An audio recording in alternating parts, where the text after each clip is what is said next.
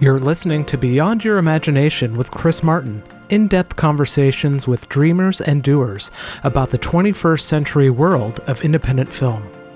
What do you do when you're going through a health crisis and you're a filmmaker? You turn the experience into a film when Erica Taylor Davis was diagnosed with uterine fibroids, a medical condition that 80% of African American women and 75% of Caucasian women suffer from, she saw a much larger story unfolding. In the midst of her own pain and struggle, she courageously pushed through to objectively tell her story and the stories of countless women with the impact fibroids and endometriosis have had on their lives in a documentary called Red Alert The Fight Against Fibroids. If you are currently struggling with gripping self doubt as you tell your own story, I hope you find a glimmer of hope and encouragement in Erica's story of courage, patience, and perseverance. Enjoy the conversation.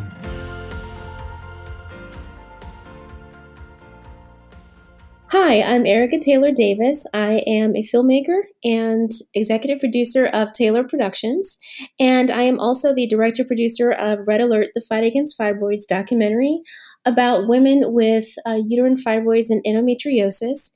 Um, I am extremely proud of that film and I'm looking forward to its release sometime next year. But the film truly hones in on the storytelling of women who are suffering from uterine fibroids and endometriosis.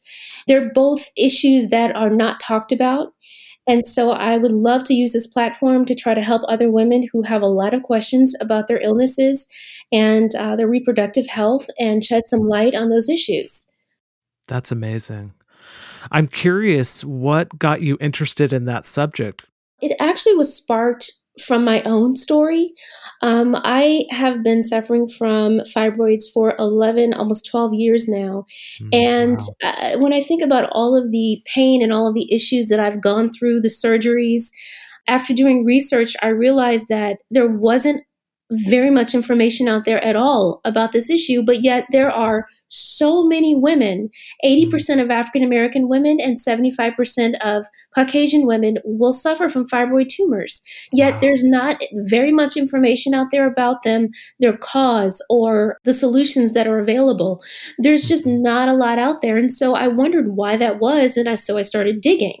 Mm-hmm. And because I'm a, a filmmaker and a producer, I I said, you know what, let me just combine my talents and, and purpose and build something that can help other women answer the same questions that I had. You know, once I had my own diagnosis and started to go through all of my health issues, uh, I just decided that, you know, I'm going to go after this.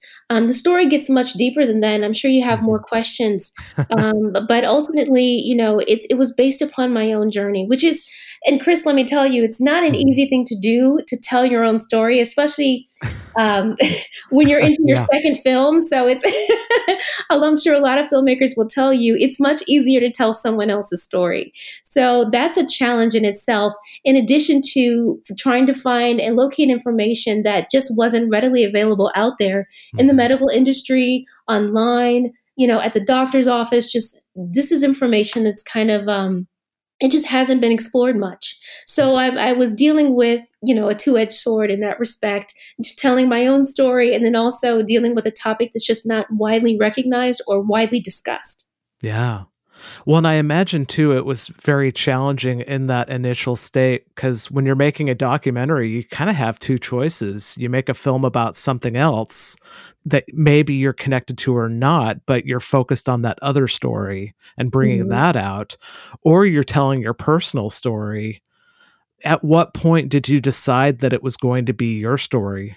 Let me tell you what actually prompted this and this is this information is out on social media and it will also be told in more detail in the film mm-hmm. in 2019 i actually suffered a miscarriage in uh, mm-hmm. early like in march mm-hmm. prior to that um, i had already had you know a fibroid surgery several years prior and i was told that i only had like a 0.1% chance of conceiving Wow. At the time I was told this, my fiance and I, you know, we weren't married yet, and we just kind of mm-hmm. looked at each other like, okay, we've got to try to make this work. And we tried for a couple of years, and nothing happened. And so we just kind of, um, in my spirit, I kind of gave up a bit. Mm-hmm. And so, um, fast forward to 2019, and I suffered a miscarriage that March, and mm-hmm. it was a shock to me because I didn't know I was pregnant. Mm-hmm. And um, I just said to myself, you know, I've been through so much. Uh, how can I help other women who are going through the same thing that I'm going through? Because my miscarriage was as a result of fibroids. And I just said to myself, okay, you know, I prayed about it. I said, okay, how do I how do I help? You know, I'm going through this, but for myself and my own personality, whenever I'm going through something difficult, it makes me mm-hmm. feel better to do something for other people. And I said, yeah. what can I do? You know, considering what I've gone through, what can I do to help on a larger scale? Because this is clearly a problem. Mm-hmm. So I gave it some thought between March and I would say April or May, and it became definitive that I had to do this film, that I had to do something centered around what I've gone through so that I know my suffering wouldn't be in vain, but also to help other women. And so I began a fundraising my fundraising efforts that June in Washington, D.C. And once I opened up and started telling women who were in that same field uh, about the film that I was doing. You know, I, I, wanted to tell them why I was doing it. Mm-hmm. The interest was so huge. And when I started talking about my own health issues in a room full of women mm, that I yeah. just met, everyone seemed to open up all at the same time and say, you know, this is my issue as well this is my problem too and we all kind of bonded over this health issue which is it's bizarre it's it's mm-hmm. sad and it's bizarre but it's true mm-hmm. so i said to myself okay so now that i know that there's some some pretty big interest here because so many women are going through this you know i just kept going and I started fundraising more and started the pre production process. Didn't know how I was going to get this movie done, didn't know where the money was going to come from. Mm-hmm. I knew this was an unpopular topic, Chris. And mm, yeah, I tell you, you know, I just, I just decided to just keep pushing forward. Well, fast forward to September of that same year, and, you know, it's almost like magic. I got pregnant again. Mm. And uh, again, we weren't expecting that. We weren't, you know, quote unquote trying. Mm-hmm. After that, I knew for sure, 100%, that I have to give this my all. Mm-hmm. So I, I set everything else down and gave everything to Red Alert. Wow. and I imagine too, as you're going through that initial stage of not only developing a film, I mean, you're entering a second world of emotions because not only do you have the emotions of fibroids itself and and the miscarriage and all of the, the the, I can't even imagine what you're going through emotionally and physically, but then you have in a film you have the emotions of making a film Absolutely. and then the emotions of the people a part of the film so it's like how do you how do you manage all that I just keep it in my heart that I am doing this for a force that's bigger than myself. Mm, and that. that's what really keeps me going and pushing forward with you know the production process because it is not for the faint of heart. I will definitely attest to that. Um, this has not been an easy road because like i said it's uncharted territory medically but also this was my first film as uh, this is my directorial debut. Mm-hmm. um, my first film on veganism in the black community. I, I pr- helped produce that film but i was not the director. So you know i leaned on my production partner um, for encouragement uh, you know and production assistance but also I just have this determination to just keep keep pushing, keep moving, keep going. Um, I've had countless setbacks, you know, not mm-hmm. knowing what I would be doing this week or next week, but I knew I had to do something. So I knew that if I gave it my all, that eventually, you know, it's going to pay off. And every time I, I might have thought that, you know, am I on the right path or just kind of uh, question what I was doing, there would always be something that would happen to say you're on the right path. Whether it mm-hmm. was an email from someone who came across our information on social media saying, This is my story too, thank you for doing this, you know, or something, you know, health wise would happen with me, mm-hmm. you know. Mm-hmm. So I, it was just a, just the universe conspiring to just keep pushing me forward in this project. When I sit down with an individual who is telling their story for the film which i actually Mm-hmm. we just had a shoot a couple of days ago and i sat down with people telling the most horrific stories about their bodies Mhm. i connect with them over the pain that they've experienced and how they've gotten over it and gotten to the other side or we talk about you know the feelings that they had while they were going through it and it's not only as a producer it's not only a bonding experience for your talent in the chair but Mhm. you just it feels like your purpose just keeps getting bigger and bigger. So you're telling a story but you're also telling somebody else's story as well. Yeah. so you know it's just all those factors together are what keeps me going in that. Um, my husband and i are still on our same uh, journey to conceive. The odds are medically statistically are not good but you know like i told you before i had a 0.1% chance of getting pregnant in 2019 and it happened twice albeit it didn't result in a full birth but Mhm. you know we still beat the odds there so i would say that just hope keeps us going yeah. Oh my gosh. I mean, as you're describing the scenarios of sitting across from women interviewing them about their experiences, I mean, being able to communicate hope and connect through empathy seems like everything. Yeah, it's a privilege. I look at it as a privilege because not only are these women taking out their time to talk to sometimes an absolute stranger about their health issue, you know, I feel very blessed to have been chosen to tell this story, even though it's birthed out of my own pain, anxiety, and anguish and infertility and, you know, just medical issues. But uh, I just feel really blessed to be in this position to where I can help other women you Mhm. know, even though it's my story too. I imagine when you're in these moments, there's a lot of loneliness. There is. It's kind of a, a seesaw effect. It's like, Mhm. you know, one minute you're pumped up and you're excited about the film and possibilities of where this could go and who this could help. But at Mhm. the same time, you know, I still have to deal with my own uh, medical reports, my own test results, my, you know, my Yeah. own issues and, and know that, you know, no matter what I do with this film, I still don't know the end to my own story yet. You know, as we're still in it. There Mhm. is a, you know, a lot of emotion built into that. And I have a, an amazing husband who, you know, helps me through that process. And, you know, I have to pray for him as well because, you know, Mhm. there is a man here involved in all this too. And he has emotions as well about it. So, you know, just the combination of all that can be very taxing emotionally. But, you know, I'm, I'm very grounded in prayer and Mhm. meditation and spirituality. And that's really what keeps me together during a lot of this. Yeah. But don't get me wrong, I will tear up with my talent. we will share emotion together, but we get through it and, and get the material done too. yeah. Because if it if you didn't have the emotion, just it's like you haven't fully processed what you've gone through. Then if you're if it, if you're almost numb to it. Right.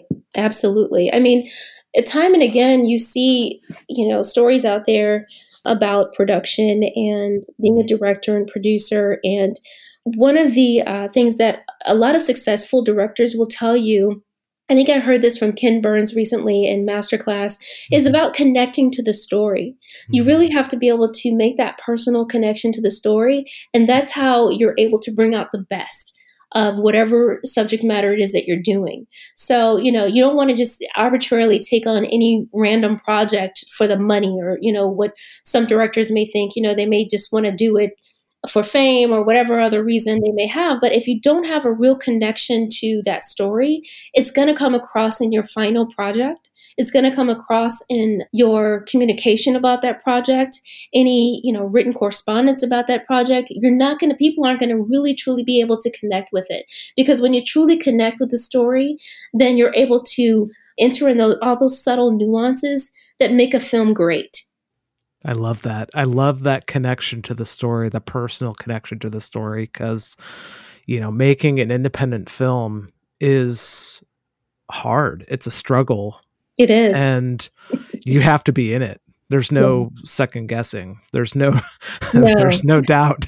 Or No, not at all. It's it's a hundred percent. You you have to do it a hundred percent. And um, a lot of times, I think what happens is if you're not truly dedicated to your your topic, to your subject, and to your story, then that's what happens what what usually happens is the film either doesn't get done or you know it it gets done and it's kind of a, a mediocre response to it but you can truly tell when someone really puts their all into something mm-hmm. uh, and that really makes a difference in how the audience reacts to it.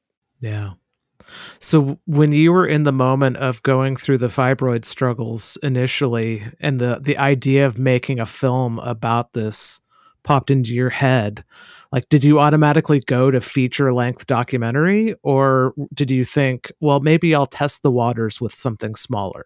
I honestly Chris, I wasn't sure where I was going to go with it. Um, in my heart of hearts, I wanted to do a full length feature because the first film I worked on, The Invisible Vegan, that was a full length feature. And so that's mm-hmm. kind of all I knew. Then at the same time, I had produced a docu series on the TV One network that was an hour long. And I knew, mm-hmm. you know, that would be an easier thing for me to do because I knew the format, I knew how to make that work. Mm-hmm. But as I started to really develop the story, started to really do my research, I realized that I had to, it's going to take more than a short, it's going to take more than you know social media videos it really the story truly needs to be developed and additionally with my own story constantly developing i'm realizing wow, there's a lot of material here. You know, I went back and forth a little bit in the very beginning, but for the most part, I knew I wanted to do a full length feature film. And most importantly, because there hasn't been one truly done on this topic effectively you know, not in the manner in which I'm looking to do it in. Um, I have so much inspiration out there with the streaming services, you know, namely Netflix, uh, Amazon Prime, of great artistic films that can still educate. And mm-hmm. so those films really sparked my interest in doing something that was full length. Wow, that's really cool. So as you're you get the idea, you're doing the research. At what point did it become something more than just your personal story? What when was that first moment of wow, this is someone else's story too? Oh, it was definitely day one of production. I reached out to women all over. Um, specifically, I started with my own close circle um, mm-hmm. because this is a, a, a, an issue that is widespread among African American women, um, and I am an African American woman. I, I, looked to just the people around me, and I was able to find some women who wanted to share their stories but, you know, even though I did the pre interview, I didn't go into great detail about their story because I, I, wanted to save it for the camera. Mm-hmm. So on day one of production, once I finally sat down with my I would say my my second or third individual, I realized like this is so much bigger than me. It's mm. it really is. The stories these women were telling were about these tumors that were just invading their bodies in really evasive ways.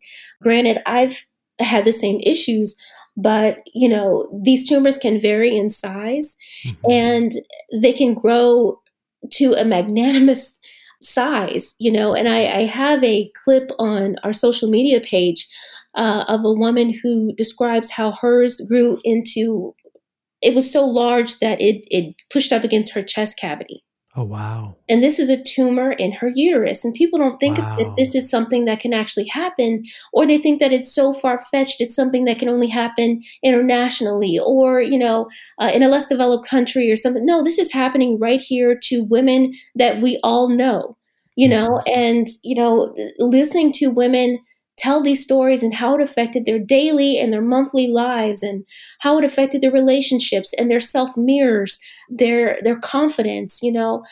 The storylines just go on and on and the drama behind these uh, this issue is just you know it's almost ridiculous that you know we have to deal with this you know? And so once i sat down with um started to sit down with women on day one of production i was inspired you know, I just said I have to hear, I have to try to include as many women as I can in this to tell their story so people truly get the idea and they understand how serious this really is. Yeah. Wow. Wow. Yeah, it's scary, but it's true. And it's what a lot of mm-hmm. women deal with on a regular basis. You know, mm-hmm. um, I spoke with a young lady on Friday whose surgical procedure was botched, unfortunately. Mm-hmm. And I'm going to save the, the strict details of that to the film. But, mm-hmm. uh, you know, she had great suffering behind that botched surgery. Um, one of the other topics that we'll be we'll be touching is medical care, mm-hmm. because there's a lot of physicians out there that kind of dismiss this, and you can even see it if you do a Google search on this issue the descriptions out there are very watered down. They're not mm-hmm. very uh, detailed. And if they are detailed, then, you know, it's something very clinical, but it's kind of written off a little bit just to say, you know, oh, this is a common problem and this is just, you know, this is just what needs to happen. Mm-hmm. It's really sad that, you know, that the explanations are are even like that. But yeah. there's a great number of women out there suffering, you know, like I I said in the statistics, and it's it's true and it's overwhelming that 80% of African American women will suffer from these by age mm. 50. Wow. Like that's burned into my brain. yeah. and I truly want that to be at the top of mind for our medical experts out there, our gynecologists out there, our obstetricians out there. I want to bring this to the forefront because it's it's out there, it's true. So as you connect with these women and tell their stories, how are they changing through the telling of their own story? Oh my goodness. I think that the interviews are serving almost as a therapy session. I am by no means a licensed therapist, but sometimes I like to say, as producers, we are licensed yeah. therapists. um, we've done enough to deserve a license. But once we finish with our interview, typically there has been some some tearing up. Mm-hmm. There have been emotional interviews. The women typically end and just say thank you they just they say thank you for letting me share my story letting me get it out there it's kind of a cleansing i think for them to be able to get that out because you're in a bubble almost where you feel like no one cares what you're mm-hmm. going through because you feel like you're alone you feel like you're the only person going through this and you're not there's a huge number of women going through these issues but you know when you're in the thick of it Mm-hmm. It's really easy to isolate yourself and say that you're the only one that's dealing with this. And you feel like your body won't do something that you're asking it to do, that it was designed to do. And, you know, there's a loneliness about that. So once we're, you know, we've we've done the interview, uh, hopefully I've asked the appropriate questions. The women typically are feeling relieved they're feeling a, a, almost a little bit of honor even i've been told mm. that they've been placed in that chair to tell their story and someone cares yeah. you know um, and it's also inspired them to talk about it more on social media and be more active in the community of women that are suffering or have suffered from things that they've suffered from. So yeah. it's a great like i said it's a it's a blessed place to be in. Yeah. What a powerful place to be in too because this is just but one example where when you can empower the telling of someone's story that they open up and beyond just the context of a film. I mean that that is an important consideration for everyone to do not just in the context of talking about making film but just the power of someone's story Absolutely. Storytelling, you know, that term has blown up, I think, quite a bit over the mm-hmm. past, you know, five years or so. As producers, we've been storytelling. I've been storytelling for almost 18 years. Mm-hmm. But um, storytelling is really how people connect to themselves and connect to one another. I think it's one of the most powerful forces out there because when we share with one another, we're letting people know that they're not the only ones who are going through something, mm. but we're also connecting people to something bigger than themselves and connecting them to stories that could be across the world.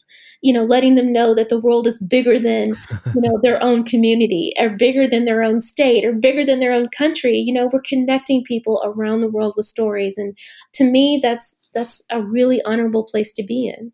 Yeah. Like I'm I'm ready to jump up and down over the description of storytelling because I'm just like, yes, that's amazing. Yeah. It, that's exactly the feeling when you watch something that really connects to mm-hmm. that human need of connection. Mm-hmm. Absolutely. Yeah. I mean, it, and if you do it carefully and do it right, I think that, you know, you can reach a larger audience. Mm-hmm. That's always my philosophy is when I'm telling a story is always remember what it's like to be on the other side of the camera. Yeah. Always remember that. mm. What's interesting too is is not only do you have the job of connecting to women who this is their story, but you're also connecting to an audience as well. So you know, you mentioned a little bit about telling the story well in order to bring people in, but how else are you connecting to the larger audience for this film? I'm also doing outreach on social media, you know, making sure that we uh, present some facts about the issues out there to our social media audience, to our mm-hmm. followers um, on Facebook, Twitter, and Instagram, and LinkedIn as well. Mm-hmm. Um, doing these podcasts, you know, I've, I've talked to people's audiences about the film and about you know my own physical struggle and how I've overcome that and still overcoming that. Mm-hmm. You know, and most recently we have some information coming soon about teaming up with a fibroid uh, treatment center that will serve as our title sponsor. Oh, wow. Um, and so we're going to be utilizing their platforms as well to be talking about the film and talking about fibroid treatment and, you know, hopefully helping people on a larger scale that way. That seems to be the biggest struggle right now when there's so many options out there for entertainment and even let's even education. Mm-hmm. you know there's so many options out there for our time and for our eyes and in some instances even for our hearts. And so you know i love the approach that you're taking of making sure that you're telling the personal story but also these are the facts. These are the things that that people are struggling with absolutely I, I, appreciate that chris and you know it's definitely like i said it's not easy mm-hmm. telling my own story means that i have to come out of my own shell and sometimes be seen on camera which is something that i wasn't necessarily thinking I was going to do. You know, mm-hmm. when I mm-hmm. decided I wanted to become a producer, it was all about telling stories or telling someone else's story. But telling my own story, you know, that's a whole different ball of wax. Yeah. So I found a courage within to uh, get myself out there and and hopefully help people through that story and mm-hmm. um, gotten over myself, so to speak, and seeing myself on camera and just know that it's for a greater purpose. yeah. Well, and I imagine too, there might have been some. Why are you making a film about yourself? Are you that conceited? Are you that? Because sometimes that happens when when we make something about us. Did it help overcome that? That it was something health related, something tremendously personal instead of just ego or identity? You know, it's funny. Um, thankfully, I've surrounded myself with people who never really questioned my intention when it came oh, to good. telling that story. So I'm really thankful for that. Um, I think if anyone would have asked that question of, you know, how dare you make something about yourself? It probably would have been me up front, oh, wow. asking wow. myself that, yeah. um, you know, just to kind of do a self check and say, you know, am I worth it? Am I worth telling the story? Does anybody really want to hear this? Mm-hmm. Um, you know, and after I had some prayer about that and some meditation about that over and over again, by the way, I mm-hmm. also, you know, like I said, I have a production partner and she kind of helps me push things along when I might get stifled by mm-hmm. uh, creativity or stifled by my own self doubt. And so having someone in my corner like her, and most certainly, you know, first and foremost, my husband too, they are my biggest cheerleaders. And, you know, they've encouraged me to keep pushing, keep telling my story.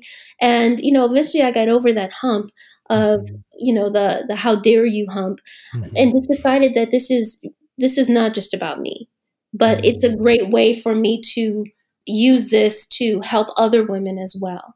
Yeah. So it just kind of fit and it just kind of worked because if I hadn't have gone through the fibroid journey, then I probably wouldn't be doing this film and I probably would not truly understand what the women in the chairs were telling me um, when it came to their stories and their struggle. So I think mm-hmm. that, you know, it's one of those everything happens for a reason type deals. So while you'll be seeing my transition, you won't be just directed towards that. You'll have mm-hmm. all this other information and all these other stories as well that are surrounding it to help emphasize the importance of the subject. Mm. Because what's interesting too is not only is having that personal story help in recruiting other stories, connecting with them, bringing out their stories, but I have to imagine it helps when you're fundraising as well, when you have that personal connection to to what you're talking about. Oh, absolutely. And I can speak more on this after, you know, the ink dries, but I have connected with a fibroid center and they were very engrossed in my story and the fact that I had gone through this and I'm doing a movie about it. So it was kind of a, a package deal. Mm-hmm. You know, they were very interested in myself as well as, you know, the the film. So, you know, that part of it definitely made more made it more attractive for them to want to be drawn to a sponsorship for the film. So, and that was definitely not an easy get. Um, I've been fundraising for uh, daily yeah. for over you know a year and a half now. And you know you you hope when you get these ideas and they start spewing out and you want to go full speed ahead on your project and there's just no funding there. Yeah. and you're like what in the world? Doesn't everyone know how important this is? No they don't. So you know the fundraising part of it you know that was the hands down the most difficult part about making this film it wasn't even storytelling. It was the, the fundraising you know? I had to put my own funds into it as well of course because mm-hmm. you know for anything to be great you have to have skin in the game and you know the fundraising part definitely especially for a topic that was unpopular. Mm-hmm. um, most of the organizations out there that are doing anything about women with fibroids their organizations themselves their foundations their 501c3s they're looking for money. They're not necessarily looking to put money out there, for, yeah. especially for film projects. So, so yeah, it was tough, but you know, definitely doable. But it was tough. Yeah, because you can read all of the articles, all the books in the world about fundraising, and it's not until you're sitting across from someone pitching the idea, you know, where where it really comes to life. You just never know where that blessing is going to come from. Hmm. My biggest advice to anyone who is really trying to make their film happen or make their project happen is just to keep pushing, just mm-hmm. keep going. The more people that know about your project, know what you're trying to do, you don't have to, you know, give them all your ins and outs. But if people know that you're doing something for a greater cause, there's someone out there that's going to want to help you with your cause. In whatever way shape form or fashion that help comes in it's it's out there. I've had people come along and you know want to be a part of the team uh, just for the experience or just because they believe in the cause. You know so sometimes that fundraising and and that help may come in other ways other than just monies mm-hmm. it may actually come in the way of you know someone saying hey you know let me serve as your ap for a while or let me um you know be a production assistant on your set or something like that which that has happened for people who just want the experience or they just want to be around this thing because it's so huge and it's so wonderful and because it's helping other people. So you know so i would just give them you know just tell them to just keep pushing keep um, giving yourself that exposure. Social media is a great platform that's definitely how I got my sponsors. And I think also an important thing too is the mindset that it's a blessing. Like mm-hmm. you've said this several times and it just it strikes me just how important that mindset is. The funds, the the the relationship with these women, the audience, it's in a way all a blessing to you. It really is. I mean, there's no other way to put it. It's a blessing and, you know, I would say an honor as well. Hmm. It's not easy to be put in this position. Um, this particular profession that I chose is not an easy one. um, and, you know, like I said before, is not for the faint of heart. But once you see the payoff, once you see the footage, once you see the emotion in someone's eyes and the relief once they've told their story, or you've seen someone watching something that you've done and learning something, I mean, there, there's no bigger feeling. Like, there's no bigger blessing than seeing someone's reaction, a positive reaction to a story that you've told. It's mm. an honorable position to handle someone's story carefully and present it to a large audience of people. Mm-hmm. There's just no no bigger blessing. It's just not. Yeah.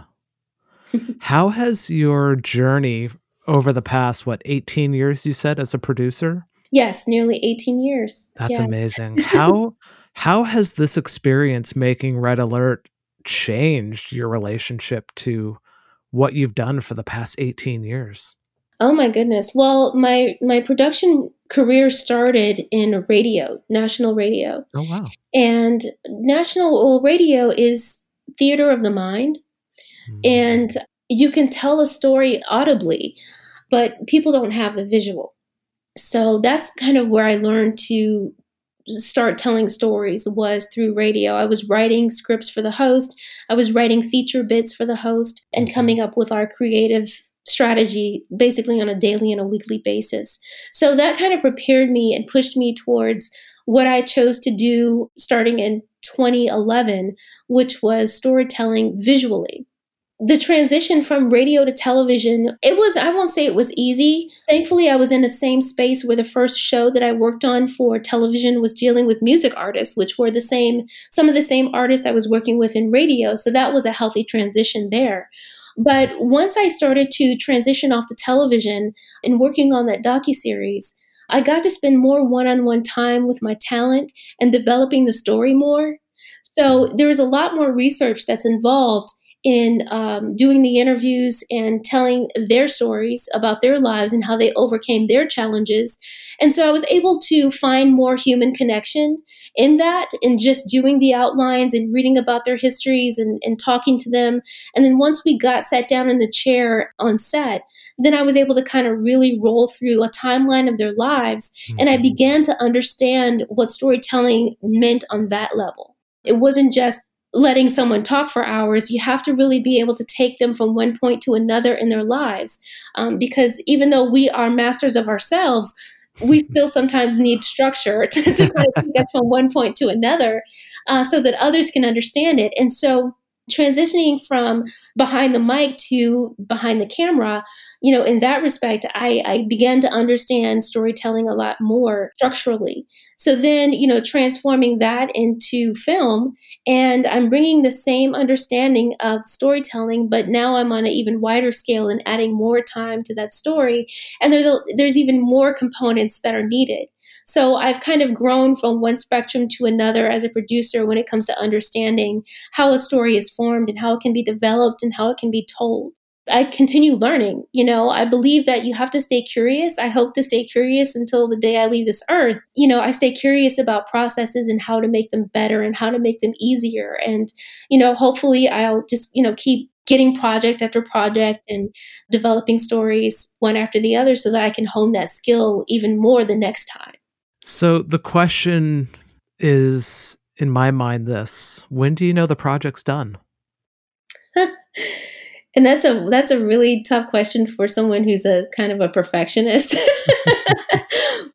It'll be done when I'm able to see it from beginning to end and not have any questions about a scene or an interview, or I feel like I have developed each point enough. Mm-hmm. I feel like a wide range of people can connect to it, even if they've never heard the word fibroid, mm-hmm. then as long as I know when I see the final project that those folks can connect with this story, then I would probably consider it done.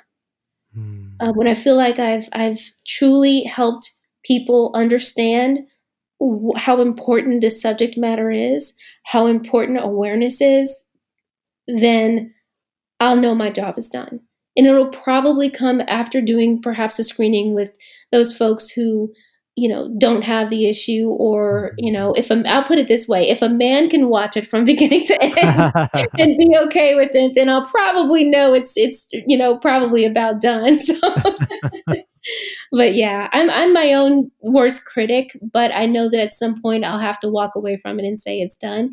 I, I have a strong sneaking suspicion, Chris, that mm-hmm. this story is going to develop with my own story.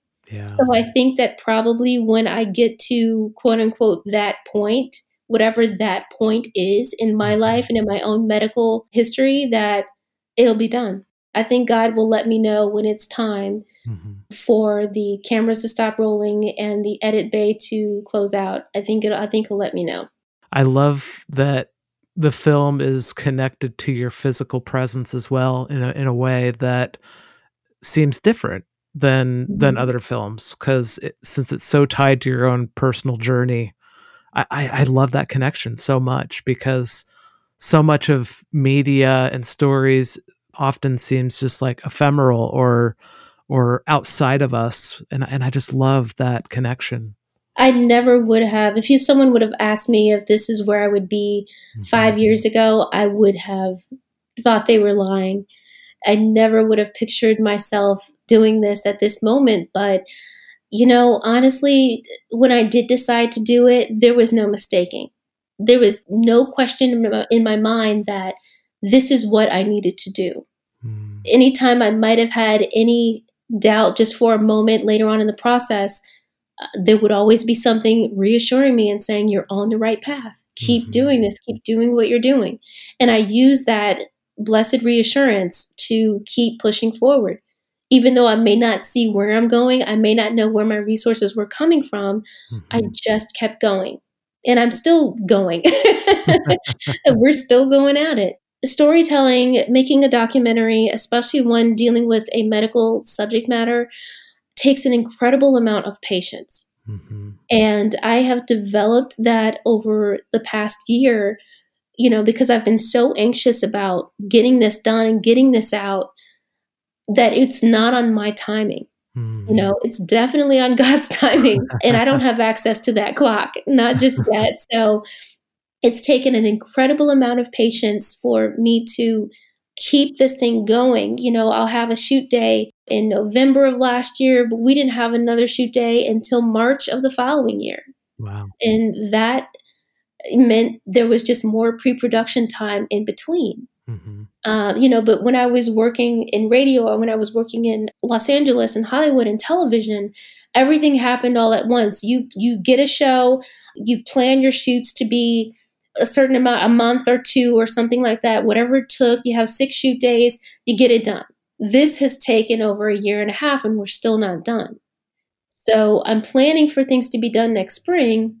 And thankfully, now that we have a sponsor, we can definitely stick to that schedule, but it has taken an incredible amount of patience to be okay with where we are in the story right now. And that's okay. Yeah. oh, the whole topic of patience and filmmaking. I mean, mm-hmm. especially the world of independent filmmaking. I mean, if you aren't patient, I imagine you just get wrecked pretty quick.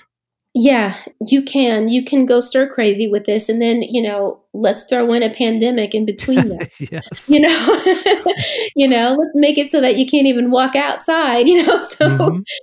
yeah, there's an opportunity for madness in that recipe. So, you know, it it really is just about patience, and you can never stop learning. You can never stop researching. You can never stop thinking about different angles or seeking out people's stories or you know thinking about different elements that you can add uh, so i just kind of use that time to do just that you know mm-hmm. just to see how could i make this part better how could i extend this part how could i shorten this part would this be more interesting if i phrase this that way you know there's so many moving parts and so many components and there was a lot of this that I was doing on my own. Mm-hmm. Uh, so you know, I I also had to take out time to seek out assistance and seek out other people who could connect with the story and maybe get their feedback about something because when you try to do something all on your own it's virtually impossible. So you know there i just you know filled that time with that with those elements and you know it built patience within me. It's interesting i didn't fully think right away the whole idea of being able to distance yourself enough to be objective about what you're doing. Yeah, that's not necessarily easy, but I try to work really hard at doing that. One of the things I mentioned before is always remember what it's like to be on the other side of the camera. Mm-hmm. So that's one of the things that tries to keep me objective. I do have information, it's a documentary, so I want to make sure that my viewpoints are coming from all different directions. I want to make sure that I'm covering everything and not biased to one treatment or another mm-hmm. or biased to one story or another. So I want to make sure that I give, you know, equal time to different types of treatments and different women's stories because say for instance, you know, I present the story of a woman who decided to have a hysterectomy and she felt like it was one of the best things she could have ever done mm. well then i might present the story of a woman who was still of childbearing age and was forced to have a hysterectomy but you know so i have both of those stories in there you know they're conflicting so i want to make sure that i'm covering all my bases mm-hmm. you know especially when it comes to treatment there's also some conflicts around treatment. You know, some people may say having embolization is the way, another doctor may say embolization is not the way.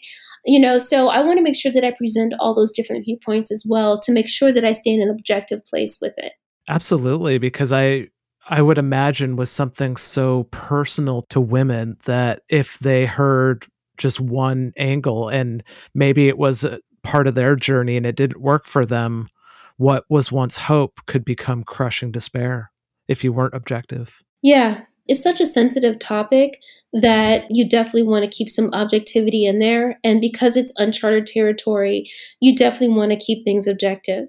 Every woman's different. Every woman's story is different. Not all women are as concerned about fertility as other women. So, you know, you definitely want to be sensitive to what women are going through. You know, mm-hmm. I know that because I have a personal interest in this story, I know the feelings that I've had about it. I know the health, you know, with my own health issues and the struggles that I've had with us trying to conceive for three years now, you know, with uh, no full success, there are some sensitivities that I have as well. So, you know, I definitely want to make sure that this is something that is going to bring out the right emotions, the emotions that spark awareness, the emotions that spark change, not something that's going to uh, have people targeting in on one part of the story that might bring the you know the wrong emotion. Mm-hmm. so i just i want to you know be careful and balance that. So that's why i try to make sure that i have all the different types of stories in there. Yeah amazing. So as you move forward and you wrap up the film and you release it and and continue the story what do you hope that you never forget about this journey of making this film? Well, I'm hoping that, um, again, I can hold on to that patience mm-hmm. and understanding that I can't have everything I want all at once, which is something that I desire for my films, my projects. Understanding that it takes time to develop the story. Um, I hope I can hold on to all those feelings, but also the biggest thing, Chris, is that I want to hold on to the courage that it took for me to do this. Mm. You know, it took courage for me to put myself out there to strangers. You know, it's taken courage for me to reach out to women and ask them to come and sit in a stranger's chair and tell their most intimate stories. Mm-hmm. I want to make sure that I hold on to that courage. Um, I want to make sure that that I remember the purpose, mm-hmm. that I mm-hmm. remember why I did this, that I remember why it was important for me to shed any insecurities and do this. So I, I want to, you know, definitely carry that forward as a filmmaker. I want to make sure that I tell the story without fear. I think that it takes a certain fearlessness to be in this space. And this is truly helping me to shed any fears that I have about what people might think about my story or what people might think about me choosing this subject. I just I want to hold on to all of that. Thank you so much for your courage. I know for myself, I'm emboldened today by your courage to share and to create this film and and share your personal story because it's not easy, but when you see other people doing it and you experience their their genuine capacity and care for others, you can't not be inspired to act courageously. So thank you for that. no problem. I'm really honored and I appreciate you um, allowing me to be on your podcast and share this story with others. Um, I hope even if just one person is inspired to keep going and to reach out for their dream, I'm satisfied. so, you know, I'm, I'm really thankful that you've allowed me to be on the show to talk about the film. I could probably talk about this film every day for the rest of my life and never get tired. that's a good sign of, of something that's important to you. Yeah, absolutely. So, where can people learn more about you, your film, and help support the completion of it? You can go to our website, which is www.redalertmovie.com. There are options on there to give to the film. I also have sponsorships still available. So they can either go through the website for that to connect with me, or that we can connect on social media. Specifically, Instagram is a great way to connect. Um, our handle on Instagram is at Red Alert Movie. Um, you can DM me there um, or my staff, and they will get the message to me.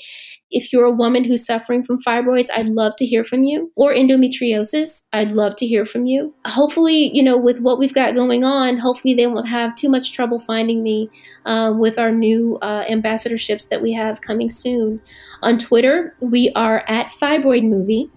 So uh, we can be reached out there as well. And on Facebook, uh, there's Red Alert Movie on Facebook as well. So, or if people just want to reach out to me personally on Facebook, I am at Soul Glow, S O U L G L O seven six. so they can reach reach out to me on Instagram there as well. So, yeah. Amazing. Erica, thank you so much for taking time and sharing your story. It is an honor. It's an honor to speak with you too, Chris. Best luck to you with your podcast. It's, you're doing great. I love the subject matter, and I can't wait to hear more. I'll stay tuned. Thank you for listening to Beyond Your Imagination with Chris Martin. Head to byi.show to learn more about Erica and her film Red Alert The Fight Against Fibroids. You'll also find her bio, links to her website and filmography, along with a complete transcript of the show. Until next time, may your action always be greater than your inspiration as you build worlds beyond your imagination.